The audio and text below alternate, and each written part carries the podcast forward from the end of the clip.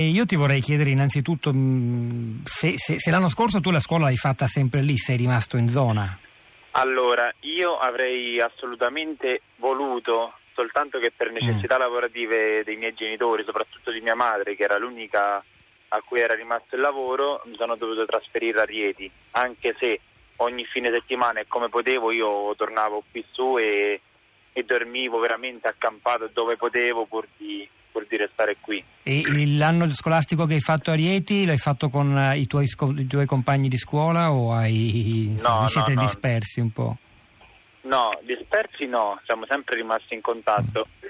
Ecco, col terremo- il terremoto eh, non, non, non ci ha fatto disperdere. Però, Però comunque fatto... sono stato costretto sia ad affrontare un anno scolastico Uh, in compagnia di nuovi di nuove persone, di nuove nuovi compagni. E quest'anno fate l'esperienza un po' particolare di ritrovarvi di nuovo tutti insieme un anno dopo. Assolutamente sì.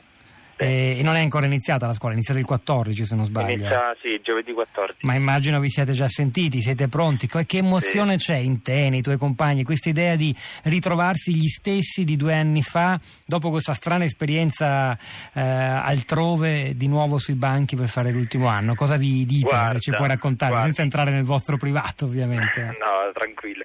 Nel, negli altri, la, allora, la, pre- la preoccupazione principale Come, come è ovvio, sono gli esami. Tutti hanno iniziato subito a scrivere oddio gli esami, oddio eh, manca un anno, dai. Esatto, un anno e eh, anche la, il fatto che tra, tra un anno appunto fatti gli esami noi non saremo più una classe, rimarremo sempre compagni di classe ma effettivamente non saremo più una classe. Per il resto, eh, per quanto riguarda il fatto che io rientri quest'anno a scuola qui, devo dire io sono molto molto contento e anche un po' ehm, in trepidazione, diciamo, non vedo l'ora.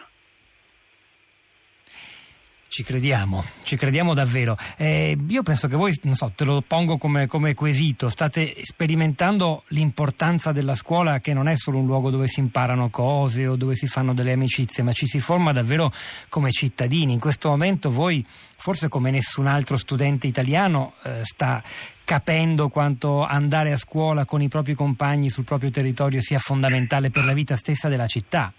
Sì, assolutamente. Ed è per questo motivo che io sin da subito mi sono ehm, prodigato per aiutare la preside, per eh, cercare i ragazzi, per ogni cosa al fine di far ripartire la scuola, proprio perché la scuola è un elemento fondamentale, costitutivo di un paese, di un... di una cittadina.